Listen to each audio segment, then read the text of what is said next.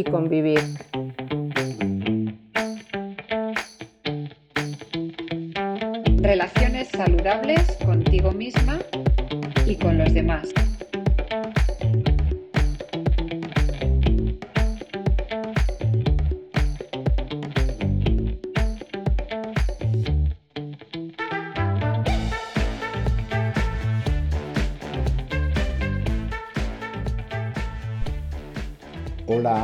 Amigas y amigos, soy Gabriel Aúz. En este episodio de Vivir y Convivir hablamos de disciplina positiva. Para ello contamos con nuestras profesionales de confianza, la psicopedagoga Ayala Tucha y las psicólogas Natalia Ferreiro y Silvia Álvarez Soto. Si quieres saber algo más de ellas, te animo a visitar nuestra página web viviryconvivir.com. Cuando hablamos de disciplina positiva, Parece que nos referimos a términos contradictorios. Sin embargo, esto es un pensamiento erróneo. La disciplina positiva hace referencia a una forma de educación que busca la transmisión de actitudes, valores y conocimientos a través de la escucha, el respeto, la atención y la amabilidad. Para conocer algo más del tema y sobre todo cómo aplicar esta disciplina de forma práctica, hablo con Ayala, Natalia y Silvia. Espero que lo disfrutes.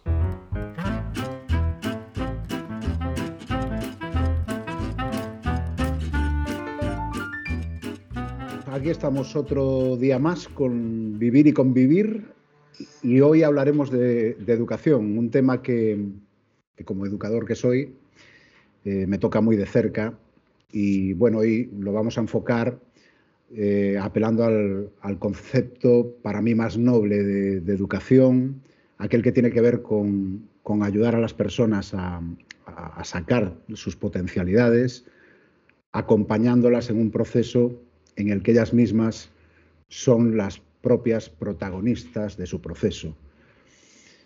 En relación a esto, se habla mucho de un tiempo a esta parte de la disciplina positiva, y para hablar de disciplina positiva, que es a lo que vamos a dedicar el tema de hoy, nos vamos a centrar concretamente en, este estilo educativo y vamos a mencionar también otros estilos educativos que, también existen. Para eso, pues tenemos, como en los programas anteriores, a la psicopedagoga Ayala Atucha. Hola Ayala, ¿cómo estás? Muy bien a la psicóloga Natalia Ferreiro. Hola Natalia. Hola, ¿qué tal? Y a la también psicóloga Silvia Álvarez Soto. Hola Silvia. Hola. Bueno, pues eh, comentaba que hablaremos de la disciplina positiva, pero que también hablaríamos de otros estilos educativos y creo que es importante empezar eh, concretando eso, ¿no? ¿Qué, ¿Qué, estilos educativos hay?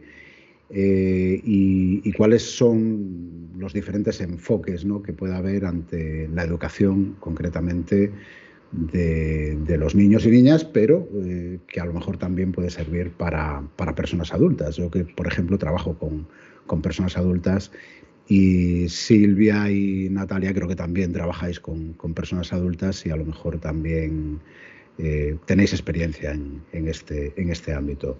Ayala, tú actualmente estás trabajando con adolescentes, pero además tienes dos niños, dos niños pequeños, ¿no? ¿De qué edades? Sí, tienen siete y nueve años. Vale, o sea que experiencia en esto tienes y, y supongo que los estilos educativos los tienes más que claros, ¿no? Eh, sí, sí, los tengo claros. Luego el día a día ya mm, surge por donde surge. O sea, que no eres una madre perfecta, ¿no? Nunca. bueno, ni falta que hace, ¿no? Eh, yo creo que nadie ha tenido madres perfectas y, bueno, vamos saliendo adelante. Bueno, yo creo que es una leyenda urbana, ¿eh? Lo de las madres perfectas. Sí, bueno, está por ahí el, Club de las Malas Madres, ¿no? Que, hace un poco apología precisamente de lo contrario, ¿no? De las, bondades de, la imperfección también, ¿no? Como, seres humanos que somos, al fin y al cabo. Bueno, pues hablaba de, los estilos educativos. ¿Nos quieres explicar un poco qué diferentes estilos educativos puede haber? Sí, vamos a comentar un poco cada uno y bueno, yo creo que nos resultarán familiares ¿no? a, cualquiera. Por ejemplo, si hablamos del, estilo autoritario, Esto se llevaba mucho antes. Eh, por ejemplo, mi padre, mismamente, sin ir más lejos, eh, era una persona pues, mm, que te decía lo que tenías que hacer y no había negociación posible, ¿no? Es, un estilo, por cierto, eh, te quiero mucho, papá, un beso. es una, gran persona, ¿no? Sí, sí, sí, pero bueno, eh, cada persona lo hacemos lo mejor que podemos, ¿no? En ese momento y que sabemos y, y siempre pensando que es lo mejor para nuestros hijos e hijas, entonces en este caso, pues, por ejemplo, el estilo autoritario eh, no hay una negociación posible. Se marca un estándar de comportamiento, eh, rige pues, eh, una, disciplina en la que no se escucha la opinión del menor ni se ofrecen alternativas. se indica qué camino hay que seguir sin excepciones. Y por otro lado, eh, hay ocasiones en las que los castigos son eh, un poco desproporcionados con respecto a, la conducta del menor. Diríamos que, hay orden sin libertad. Eh, y la frase que lo refleja muy bien es la de lo haces porque lo digo yo y punto. El y punto nunca, nunca falla. Sí, suele, suele ir siempre por ahí, ¿no? Sí. Eh, y luego, pues suele caracterizarse por mm, eh, personas que mm, tienen pocas muestras de afecto y con sus hijos e hijas y, también hay poca comunicación porque como pues eso no se escucha al menor no se negocian un poco pues mm, las situaciones eh, simplemente se indica lo que se requiere y punto. Se imponen las normas y los límites y se controla de una manera muy rígida el, comportamiento y el resultado de él. Básicamente ese es el, estilo autoritario. Eh, esto en cuanto al autoritario, pero hay otros estilos. Supongo que lo contrario del estilo autoritario sería el permisivo. Sí, así es. En el permisivo que es el que a veces me, caigo en la tentación y ejerzo también, que como comentaremos antes, tampoco eh, tomamos de manera rígida un modelo, podemos ir eh, fluyendo de uno a otro en función de, muchos factores, de nuestro estado de ánimo, de paciencia, de, muchos factores.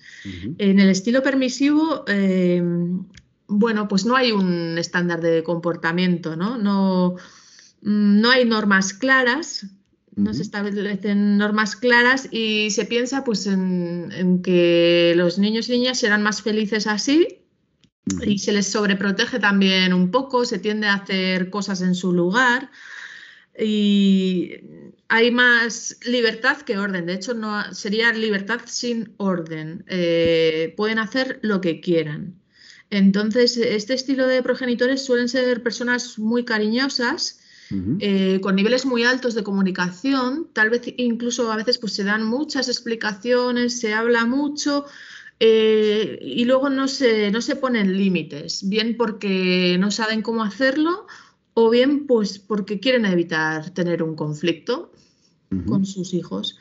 Y luego también eh, hay poco control del comportamiento porque no se impone ninguna regla y, y, las opciones son ilimitadas. Se deja escoger eh, a, las niñas y los niños y entonces, claro, pues, tampoco tienen la suficiente madurez la mayoría de las veces para, poder escoger, ¿no? Y dentro de este grupo, pues hay, hay, personas que pueden ser incluso excesivamente indulgentes, que acceden a todos los deseos de sus hijos y que cuando se presenta un obstáculo en su vida, en lugar de en apoyarles en superarlo, eh, se empeñan en, ayudarles o retirar ese obstáculo, con lo cual, pues sí, lo va a conseguir, pero lo va a conseguir sin esfuerzo y al final, pues es un aprendizaje que luego tendrá sus consecuencias, como veremos más adelante.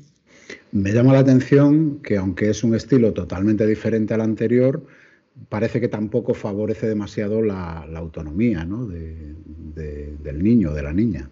No, hay otros factores que sí puede favorecer, pues como la espontaneidad, la creatividad, pero mm. la autonomía no, no, no mm. les estamos ayudando mucho si mantenemos una actitud permisiva continuamente. Y puede haber quizás un, punto un tanto egoísta a veces ¿no? en, este estilo permisivo. El bueno, pues dejarme llevar por la comodidad, el, el, no enfrentarme a los sentimientos desagradables que me puede generar a mí, el no marcar un límite, este tipo de cosas. ¿no? Sí, y añado el cansancio también, que es un factor muy importante para desculpabilizarme un poco.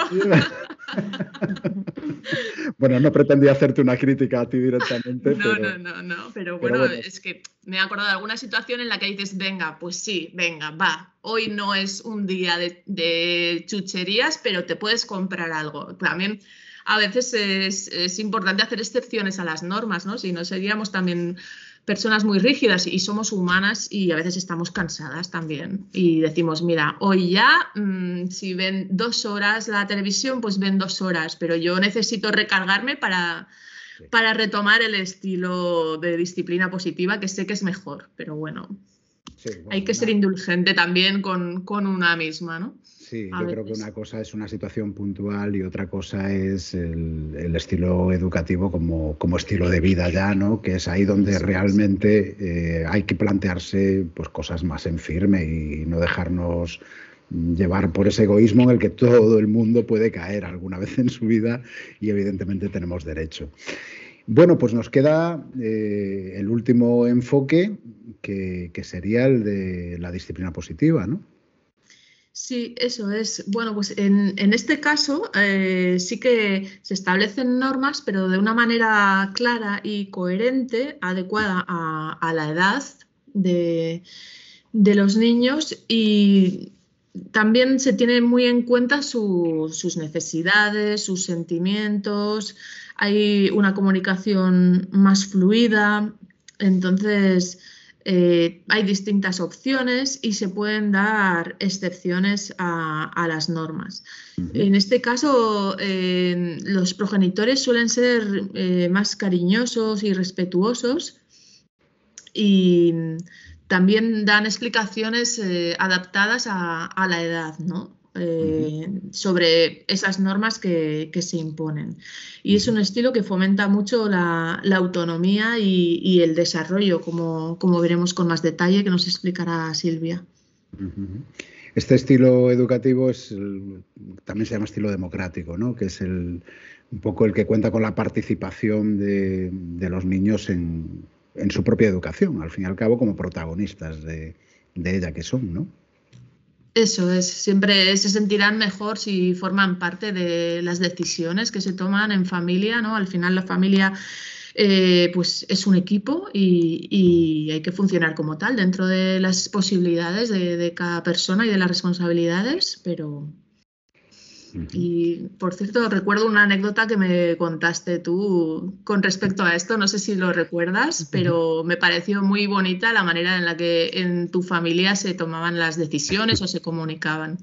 Sí, bueno, mi, familia no es que sea un ejemplo eh, maravilloso de, de, estilo democrático, pero había momentos realmente interesantes como esas asambleas familiares en momentos de crisis en los que todo el mundo exponía la situación, cómo la estaba viviendo y se, bueno, se hacía como una cierta tormenta de ideas y se pedía el compromiso de, cada uno a la hora de afrontar diferentes situaciones. Esto es uno de los recuerdos que tengo de, niño en situaciones pues un poco críticas, como por ejemplo la, pérdida de un empleo de mi padre, en el que se nos convocaba y entonces decía, bueno, pues viene una situación pues, que vamos a tener que vivir con, con menos dinero, vamos a tener menos recursos, cómo vamos a hacer, cómo nos vamos a esforzar, cómo vamos a afrontar esto. Y sí, sí, esa es una, anécdota personal que, que, sí, que tiene que ver con, con ese estilo democrático, aunque, repito, que mi familia no era precisamente el mejor ejemplo de, estilo democrático. Creo que, creo que el estilo democrático empezó a ponerse en boga un poco después. bueno, pero eso es un gesto muy bonito que a mí se me quedó grabado y desde entonces de vez en cuando hago reuniones con mis hijos. Recuerdo que lo habíamos hablado hace, hace un tiempo, sí. Bueno, pues básicamente creo que estos serían los, estilos educativos principales. Eh, también se habla de, un estilo ausente cuando ya eh, hay un total desentendimiento, ¿no? Ya creo que podríamos hablar incluso de, familia desestructurada, pero, pero bueno, no creo que, que valga la pena ya ni mencionarlo en estos momentos, ¿no? con, saber que es el dejar hacer y la despreocupación y, prácticamente la ausencia de, personas que eduquen ¿no? en la familia. Bueno, pues, pues nos ha quedado muy claro, Ayala, eh, una explicación muy clara. Eh, bueno, pues hemos mencionado la disciplina positiva como a veces como, sinónimo del, del estilo democrático no sé si es exactamente eso, pero para eso tenemos a Silvia, que, Silvia, espero que nos expliques qué es exactamente la disciplina positiva. Yo creo que Ayala lo explico muy bien. ¿eh? Es un modelo educativo y lo que promueve son relaciones de respeto mutuo y responsabilidad en la familia, en el cole, en un trabajo, y, básicamente, mira, fíjate, Jane Nelson y Linglot, que son las autoras, las que escriben el manual de disciplina positiva, de cómo educar con firmeza y cariño, que os recomendamos para leer, eh, se basaron en la psicología de otros psicólogos que hablaban ya de crianza democrática antes que ellas. Y ellas decidieron aunar todo su conocimiento y plasmarlo en, esta, en este libro. Y de ahí surge todo lo de la disciplina positiva, formación y, que se instaure un poco en la sociedad, ¿no? Que es lo que desearíamos todos. Bueno, ¿y, en qué se basa la disciplina positiva? ¿Cuáles son los pilares que sustentan esta, esta escuela? Pues mira, uno de los principales es el respeto mutuo, tanto de los padres hacia ellos mismos como de mm, los padres hacia el niño también y también respeto hacia la situación que se pueda dar en las familias. de hecho hablábamos hace nada, decía Gabriel una anécdota. Otro pilar es que los errores son oportunidades de aprendizaje. Entonces, eh, no se trata de, mm, de buscar culpables, sino de ver qué ha pasado, porque el niño ha hecho algo que no es correcto, cómo se sentía él, ¿no? Hablabais antes de emociones, cómo se siente él para hacer eso, qué es lo que ha pasado. No, quedarnos solo con la conducta de se estropeó algo o hizo algo mal, sino qué ha pasado. También no se basa en castigos, está más eh, enfocada en soluciones, en dar alternativas. Eh, como que a corto plazo igual un castigo no funciona, pero a largo plazo a nivel educacional pues no es la, solución. También se basa en una comunicación efectiva y en que los digo menores, pero también mayores, tengan habilidades a la hora de resolver problemas, ¿no? Resolutivos. Y por último también es alentadora, es decir, ponen mucha atención en el esfuerzo, en la mejoría y no tanto en el resultado, en el éxito, ¿no? No solo importa hacerlo bien, sino cómo lo has hecho, lo que te has esforzado, lo que... un poco eso. Bien, eh, comentabas antes que no solo para niños, también para mayores. Claro, a ver, es que deberíamos utilizarlo en todos los ámbitos, ¿no? Que es educativo, pues hay más ámbitos educativos además de que en menores. Eh, podría ser estilo, ya nos vamos por los cerros de Úbeda, pero eh, Vámonos. como un jefe puede, ¿no? Llevar eh, un equipo de trabajo o en mayores tiene que estar presente. Yo creo que es, que es educación y respeto hacia nosotros y hacia los demás. Debería ser siempre así. Bueno, de hecho, decía antes que tanto yo como tú y Natalia trabajamos con personas adultas y, bueno, eh, aplicamos muchas veces pautas ¿no? de, la disciplina positiva, aunque mm, no siempre nos movemos ¿no? en, ese, en ese estilo. E, es lo mismo que lo que decía Yala, igual que a nivel personal, ¿no? Una no siempre es perfecta, pues a nivel profesional puede pasar lo mismo, ¿no? Tenemos que intentar sí hacerlo y además con adultos los castigos aún menos entendemos muchas cosas, ¿no? Si no le damos un significado y si no ahondamos en qué está pasando a la persona no le va a servir de nada ese tipo de medidas. Incluso tú como como jefa que has sido, ¿no? Como, como coordinadora de equipos, eh, también has podido tener ocasión ¿no? de aplicar estos principios. Pues eso he intentado, sí, siempre. Yo lo puedo tener, decir. tener un buen ambiente de trabajo para mí es fundamental. Y depende en dónde estés, ¿no? Pues te, lo puedes permitir o no. Y yo creo que yo creo que se trata de liderar, ¿no? Más que de ser jefe, de que la gente te siga, pero porque hay un respeto, eh, quieres que la gente crezca igual que tú. Una autoridad que te otorga tu propio equipo, no, no que se impone, ¿no? Básicamente. Bueno, yo tengo que decir que, que yo que he estado un poco a tus órdenes, no, no lo has hecho siempre desde, desde la absoluta democracia y el trato excelente. ¿eh? Gracias, Gabriel. Oye, a estas Gracias. alturas ya no tengo por qué hacerte la pelota. Ya No, ya. Bueno, pues eh, nada, nos has explicado también muy bien la- los pilares de la, de la disciplina positiva y creo que vamos aclarando muchas cosas. Nos queda quizás eh, saber qué no es la disciplina, la disciplina positiva o qué mitos hay en torno a esto y para, para eso tenemos a Natalia, que creo que tienes cosas que comentarnos ¿no? al respecto, Natalia. ¿Qué tal? Encantada de participar en, en esta sesión. Pues eh, efectivamente, eh, hay muchos mitos ya en torno a lo que es la, la disciplina positiva, ¿no? Yo creo que, que muchos de ellos surgen de ese rechazo que tenemos a, a cambiar, ¿no? A, a, no sé, a mejorar cosas que, que, que, bueno, que así eh, vistas a- de primera mano, pues nos pueden parecer muy chocantes, pero luego eh, son basadas en el sentido común, o sea que no hay que tener miedo a los cambios ni a estas, ni a estas mejoras, ¿no? Pues cuando quieras te escuchamos con alguno de esos mitos.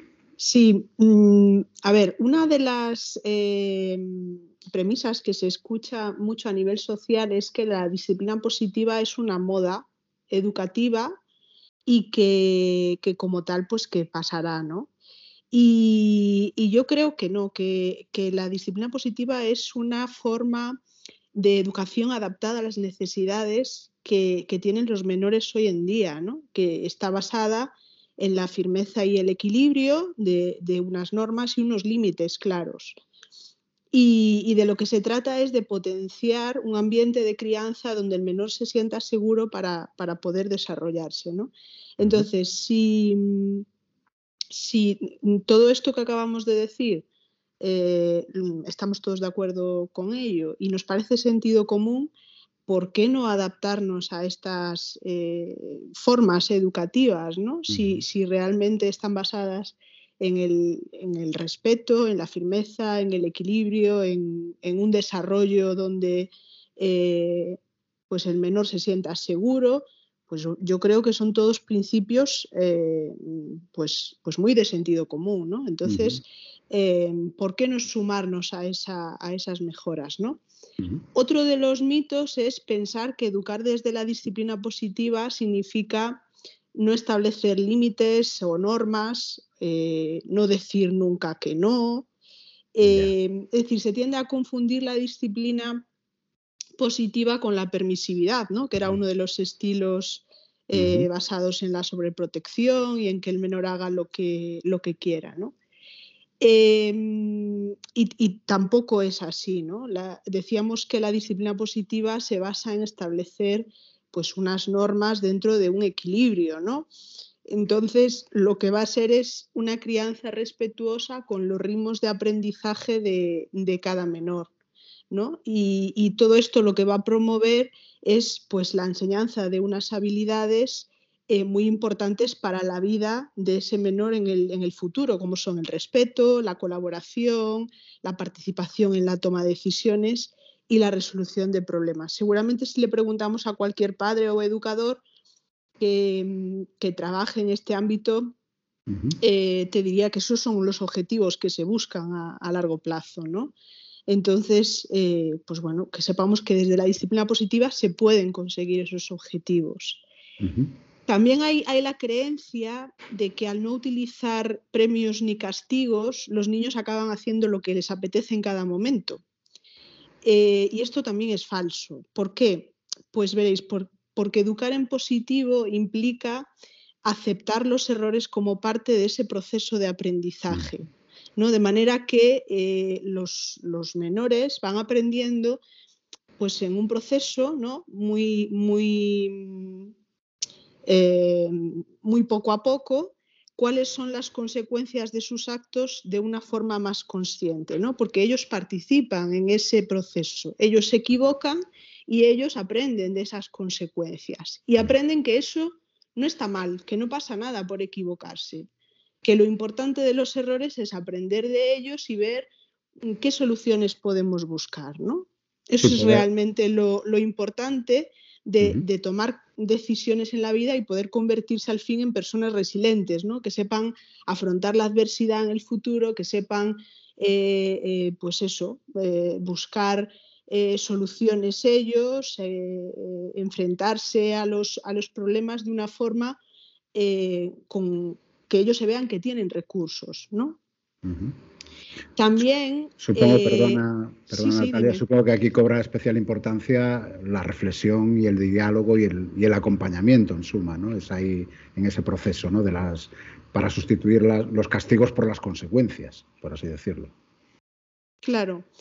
Em, no, no hay, que no haya castigos ni premios no quiere decir que no haya normas. Claro. ¿No? Ellos saben cuáles son, o sea, ellos aprenden poco a poco cuáles son las normas, pero no, no los aprenden desde la imposición, sino desde eh, la perspectiva de que ellos ven que esas normas son necesarias para algo. Entonces, ellos participan no solo en que eh, esas normas se cumplan, sino que participan para que otros también hagan uso de las mismas, porque las ven necesarias. Esa es la diferencia. Ellos lo hacen porque están convencidos de que es necesario hacerlo, ¿vale? No porque sea una imposición de alguien o eh, pues porque esté basada en, normalmente en unas consecuencias eh, que no tienen nada que ver con, lo que hay que hacer. ¿no? A veces los adultos imponemos castigos, pues eh, yo qué sé, eh, si no te comes todo, eh, prohibido jugar con la Play. ¿Qué tiene que ver la comida con jugar con la Play? Pues nada, ¿no? Entonces, eh, está basado la disciplina positiva en el sentido común, en que ellos participen en esa toma de decisiones, ¿vale? Entonces ellos entienden que lo hacen por su bien y que es necesario hacerlo para que las cosas funcionen, ¿vale? Bien. también, al hablar de este tema, eh, me gustaría decir que hay muchas eh, familias o, padres que, mm, que, se ven incapaces de aplicar este tipo de, disciplina positiva porque creen que esto es más propio de, familias pues, eh, más complacientes o, más que tienen mucha paciencia o mucho tiempo para estar con, los menores o que, que tienen una formación eh, en estos temas pues, pues que ellos no tienen ¿no? y no pueden hacer. Y a mí me gustaría animarles a que, a que mm, lean y, vean eh, vídeos y, se formen en este tipo de disciplina porque, porque para nada es así. Es decir, no hay que ser un, profesional ni tener grandes conocimientos para trabajar desde la disciplina positiva, ¿no? Simplemente hay que tener ganas y eh, motivación para hacerlo. Es simplemente lo que se necesita, ¿vale? Mm. No necesitamos ni muchísimo tiempo, ni muchísimo em, esfuerzo, ni no, necesitamos eh, ganas y eh, pues interés en, hacerlo, ¿no? Y poco a poco iremos viendo esas, esas mejoras. También a estas, a estas mismas personas les escucho frases como, bueno, pues a mí me educaron con el método de la zapatilla y no me fue tan mal. ¿no? Eso también, también es muy típico escucharlo, ¿no? De, creer que, pues eso, a, mí me, educaron de otra forma y aquí estoy. O sea que... Hasta aquí hemos llegado todas las personas que estamos aquí ahora, sí, pero, pero a qué precio a veces. Efectivamente, ¿no? Yo creo que, que es importante ver que la disciplina positiva nos ofrece una, relación, pues eh, unas relaciones con los menores más equilibradas en el sentido de que ambas partes se escuchan y se respetan, ¿vale? Y em, mientras que en la educación tradicional eh, la figura autoritaria pues se basa en inculcar miedo, humillación, castigo a los menores, pues hacen que estos obedezcan a corto plazo, pero eh, realmente no están interiorizando un porqué o un razonamiento que tenga utilidad a medio o largo plazo. ¿no? Y esta es la razón por la que eh, obedecen cuando la figura de autoridad está presente y cuando la figura de autoridad no está presente, pues no, no obedecen, ¿no? porque esos principios no están interiorizados. Claro.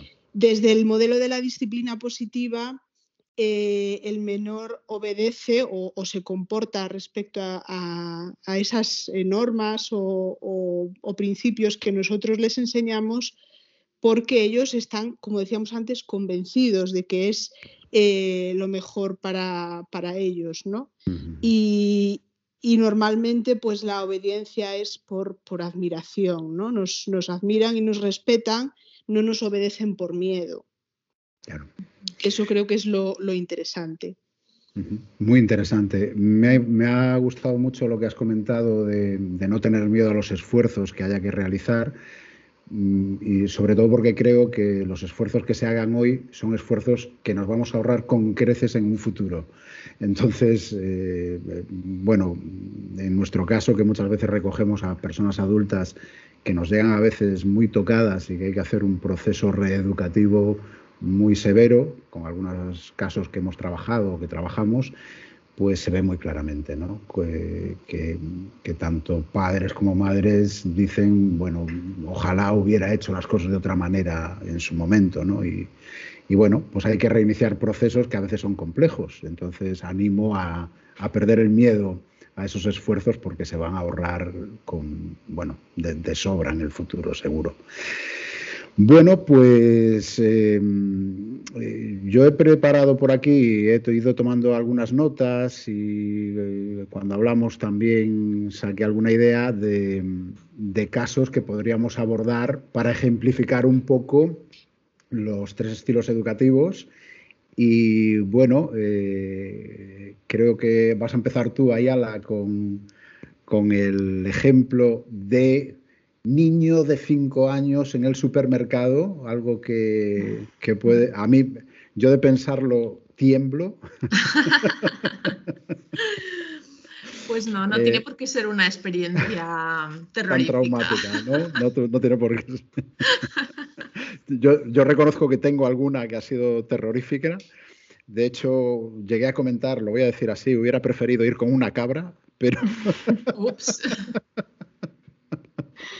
Sí, son cosas, cosas que suceden. Me tocó un niño especialmente, una niña en este caso, una, una prima especialmente inquieta, que eh, yo no sé cómo hacía para estar en tres sitios a la vez. Pero, pero bueno, son, son vivencias personales que no voy, no voy a volcar aquí. Bueno, estaba buscando tus límites, tal vez, ¿no? Sí, quizás sí, o, explorando los suyos propios. y los del supermercado. El, caso, por ejemplo, eh, con cinco añitos y se le antoja, y además lo tiene todo muy al alcance, algo muy inteligente en los supermercados. Sí galletas eh, de dinosaurios, les encanta. Dinosaurios, golosinas, chocolatinas, cosas de colores inconcretas.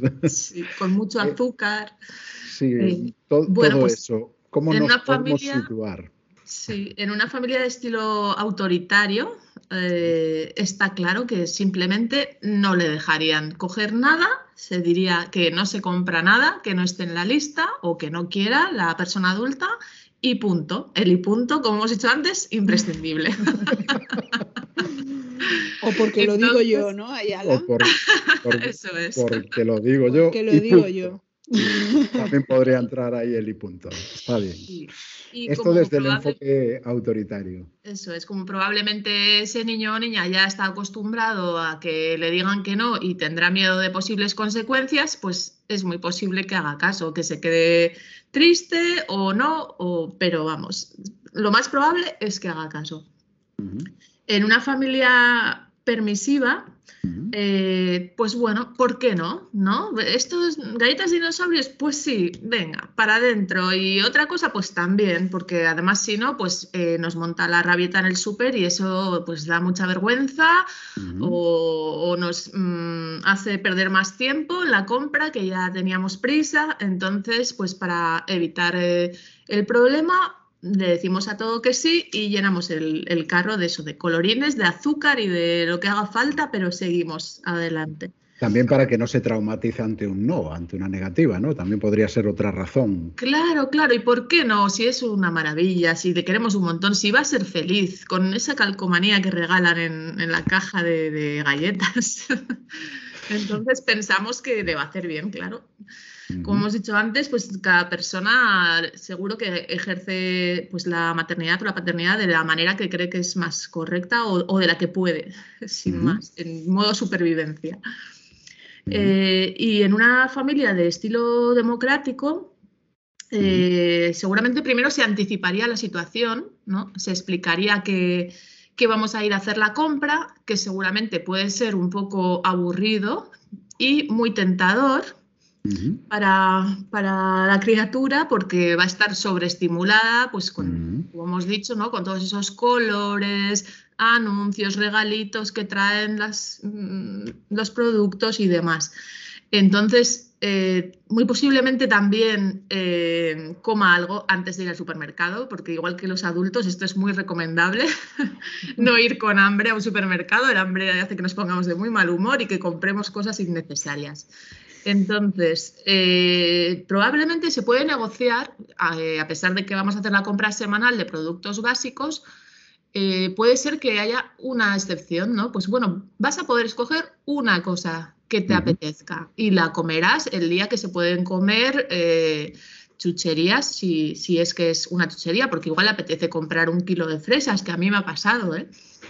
Puede ser, que les guste mucho la fruta o o algo, una opción sana, no tiene por qué ser algo muy azucarado. Entonces, eh, pues de esa manera mm, evitamos que, suceda la rabieta. Podemos hacer la compra con mucha más tranquilidad. Eh, la niña o el niño ya sabe que va a tener una cosa al menos que le apetezca y, va a hacer, mm, pues ese rato lo va a llevar de una manera mucho más agradable también.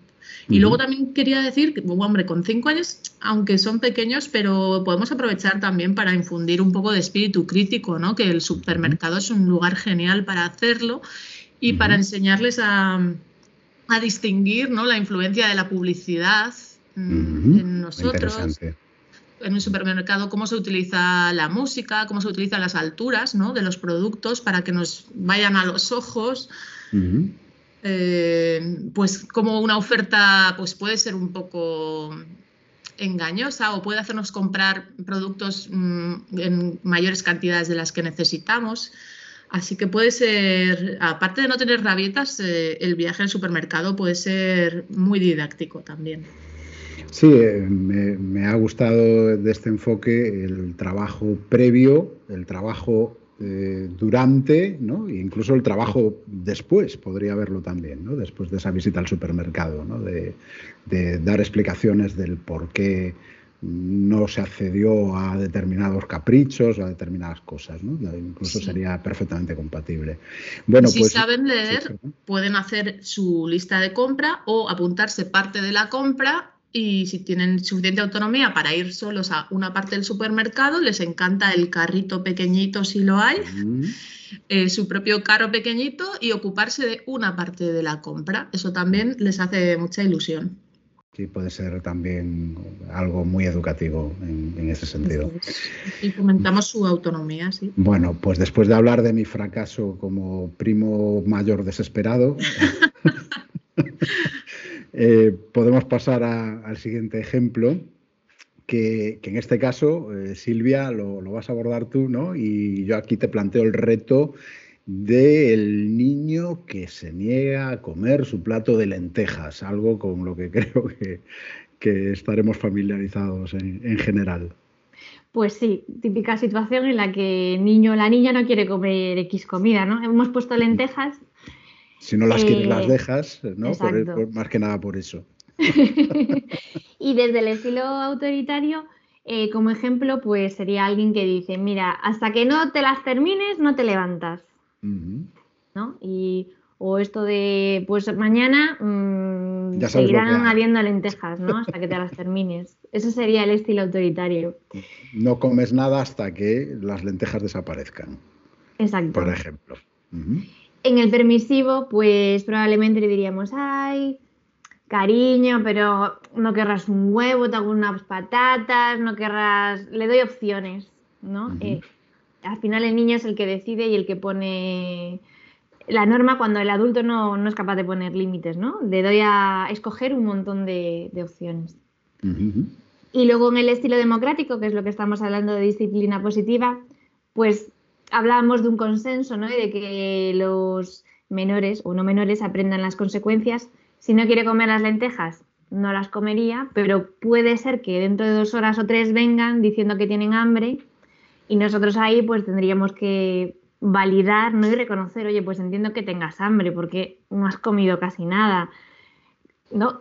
Que aprenda las consecuencias de no comer, que es que se muere de hambre, y nosotros pues intentar eh, que aprenda y que aguante hasta el próximo momento de comer. No, no ofrecerle Mm. unas patatillas o... Sí, por el malestar que nos puede generar a lo mejor ver ese, ese malestar ¿no? que, está, que está pasando el niño, claro. Sí, Bueno, pues eh, un ejemplo que, que nos ha quedado claro. Y nos quedaría otro gran reto por delante, que sería, por ejemplo, el caso del o la adolescente que no ordena su habitación. Natalia, ¿te atreves con este caso? Venga, lo voy a intentar. Eh, en ese ejemplo, pues eh, desde la perspectiva de una educación tradicional autoritaria, pues el adulto eh, pues diría frases como pues eh, lo que no esté recogido lo voy a meter todo en una bolsa y se va a ir al contenedor. O Mm, mientras no recojas la habitación ni se te ocurra pedir para salir. O ni se te ocurra pedirme la paga o ni se te ocurra pedirme cualquier cosa, ¿no? Normalmente se basa en, en- en una comunicación eh, que carga las tintas en un tono amenazante y desproporcionado con, con lo que le estamos solicitando, ¿no? desde el estilo permisivo de una familia que, que no pone normas y que deja un poco que el adolescente se comporte a su manera, eh, pues a lo mejor pues expresarían, ¿no? Uf, ¿cómo está todo esto? Uf, o qué habitación más, más desordenada, ¿no? Eh, a lo mejor sí que verbalizan, eh, recoges la habitación o, o venga, hay que recoger la habitación, pero ante la negativa del adolescente lo más probable es que, que terminen los propios eh, padres recogiendo la, la habitación ellos, ¿no? Por, que- si yo lo que necesito es ver aquello recogido, pues termino antes yo haciéndolo que esperando a que el adolescente pues, pues me haga caso, ¿no? Entonces, eh, lo que daría lugar a, es a que esos padres se sientan frustrados, eh, que se sientan sumisos, ¿no? Porque al final están a la merced de, de los caprichos o las, la- los ritmos de, de su hijo y un, un ambiente donde no hay eh, límites ni normas, ¿vale? ¿Cómo se abordaría desde un enfoque de educación en positivo o, o democrático? Bueno, pues eh, en primer lugar poniendo el foco en la conducta y no en la persona, ¿no? No, no decirle, eh, mira cómo, cómo tienes la, la habitación o mira qué desordenado eres, eso no, ¿no? ¿Cómo sería entonces? Pues decirles, no me gusta ver la habitación así, no me gusta ver la ropa tirada por el suelo. Si está sucia, pues me gustaría verla en el cubo de, de la ropa sucia y si eh, sirve para volver a poner, pues doblada y en el armario. Es muy importante eh, que la comunicación sea clara. No, de- no dar por supuesto eh, que si yo pido que la habitación esté recogida, eh, dar por supuesto que el, menos, que el adolescente sabe lo que yo entiendo por estar recogida, porque a lo Mm. mejor para mí recogida es, eh, pues eso, que que esté de una manera y para el adolescente de otra, ¿no? Entonces, es importante que esa comunicación se dé y una vez llegado a ese acuerdo, pues eh, negociar en qué momento sería el más adecuado para recogerla, ¿no? Y si para ti es importante hoy, pues porque vas a recibir una visita, pues explicarlo, ¿no? Y, decir, pues eh, me gustaría que, eh, pues eso, lleves la ropa sucia al cubo de, la lavadora y la, la, que valga para volver a poner, pues la dobles y la introduzcas en el armario y hagas la cama, porque vamos a tener una visita y me da vergüenza que, vean esto así, ¿no? Entonces tú ya estás diciendo con, palabras muy claras lo que, lo que tú quieres, ¿no?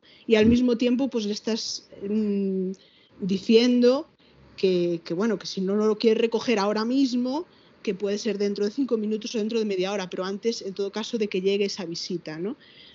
Y yo creo que esa, comunicación en asertivo es lo que define la, disciplina positiva, ¿no? Y sería muy importante eh, practicarla en, las múltiples situaciones que se nos den con adolescentes, porque la asertividad es algo que se debe potenciar desde, desde cualquier ámbito, el familiar, el escolar. Eh, sí, personal en general. Y social, sí. Bueno, pues eh, para ir cerrando, eh, Ayala, mm, nos hablas un poco de las consecuencias de, cada estilo eh, educativo y un poco qué pues aporta cada uno de estos estilos o qué, o qué resta. Sí. Bueno, pues cuando el estilo educativo ha sido autoritario, esto puede producir, eh, normalmente produce de hecho una autoestima baja porque, como hemos dicho, no se ha tomado en cuenta pues, eh, la opinión, los sentimientos de, esa persona, ¿no? Eh, entonces, pues sentirá que realmente no, merece ser escuchada. También al, haber tanta represión de su, de su conducta puede generar dificultad para controlar sus impulsos, puede tener conductas agresivas, hostiles, Em, luego tampoco habrá adquirido eh, la capacidad de, tomar decisiones y resolver problemas, porque siempre se le ha ofrecido un único camino a seguir sin ningún tipo de razonamiento, de contraste.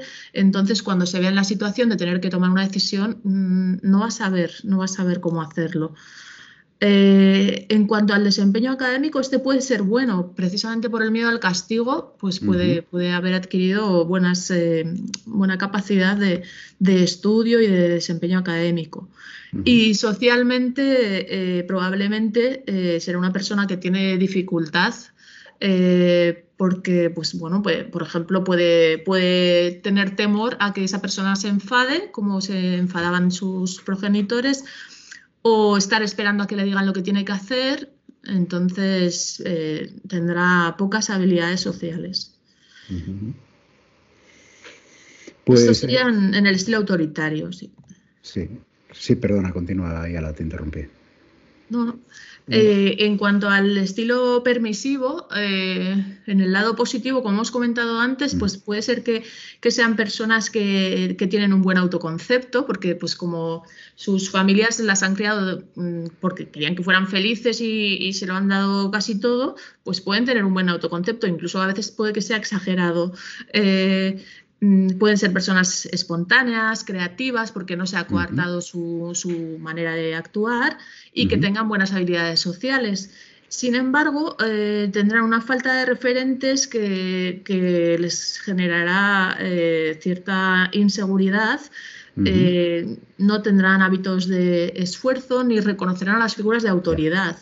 Eh, porque no están acostumbradas a, que les indiquen lo que tienen que hacer ni a recibir un no por respuesta. Entonces esto es peligroso porque pueden tener unas faltas de respeto a la autoridad, eh, un exceso de exigencia, cierto egoísmo, falta de disciplina o no ocuparse de su, de su salud, por ejemplo, de su seguridad, porque están acostumbradas a que lo, a que lo hagan por ellas. Y el rendimiento académico también pues, puede, puede verse mm, bastante en peligro. ¿no? Y luego también en, los propios eh, padres y madres se puede generar frustración este modelo porque eh, pues lo hacen desde eh, pensando que va a ser lo mejor, pero cuando ven ese comportamiento más adelante que se manifiesta sobre todo en, la adolescencia, ¿no? pues van a ver que no ha funcionado ese, ese estilo educativo y no podrán comunicarse ni les tratarán probablemente con respeto. Entonces, eh, para, para, los adultos también eh, termina trayendo consecuencias este estilo. Bien, pues creo que está bastante claro el tema de las consecuencias. Eh, Silvia, querías aportar algo tú sobre, sobre este tema, creo. Ups. yo solo para, Pensé, que teníamos ahí algún problema, pero parece que no. Perdona, Silvia. Solo como para terminar, de cierre, que, lo llevamos hablando todo este tiempo, pero que nos demos cuenta de que lo que estamos educando son personas que requieren esfuerzo y requieren tiempo, pero que yo creo que merece la pena, que es un entrenamiento, ¿no? Como si fuera un gimnasio, en el que tenemos que dedicarle tiempo y ganas e ilusión para que mm, las personas que cuando sean mayores educar a personas con valores y con, pues eso, lo decíais, con habilidades para resolver problemas y para salir adelante. Natalia, ¿querías aportar algo?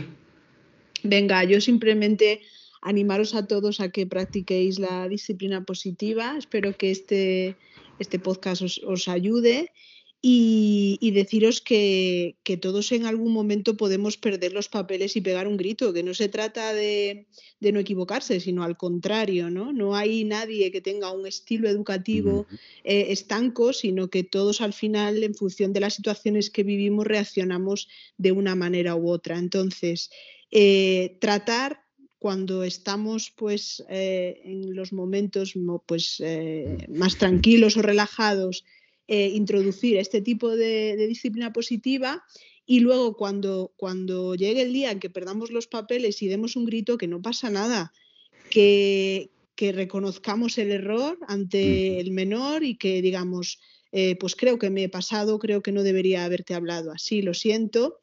Y acto seguido, pues que intentemos aplicar esa, esa disciplina positiva. Eso nos va a hacer más humanos y nos va a acercar a ese principio de conexión que decíamos que tenía la disciplina positiva, ¿no? Conectar emocionalmente con el menor y luego dejarles espacio a ellos para que puedan contribuir a, esas decisiones o a lo que, lo que se va a acordar, ¿no? Eso sería para mí quizás lo, más importante para animar a la, gente a que aplique la disciplina positiva.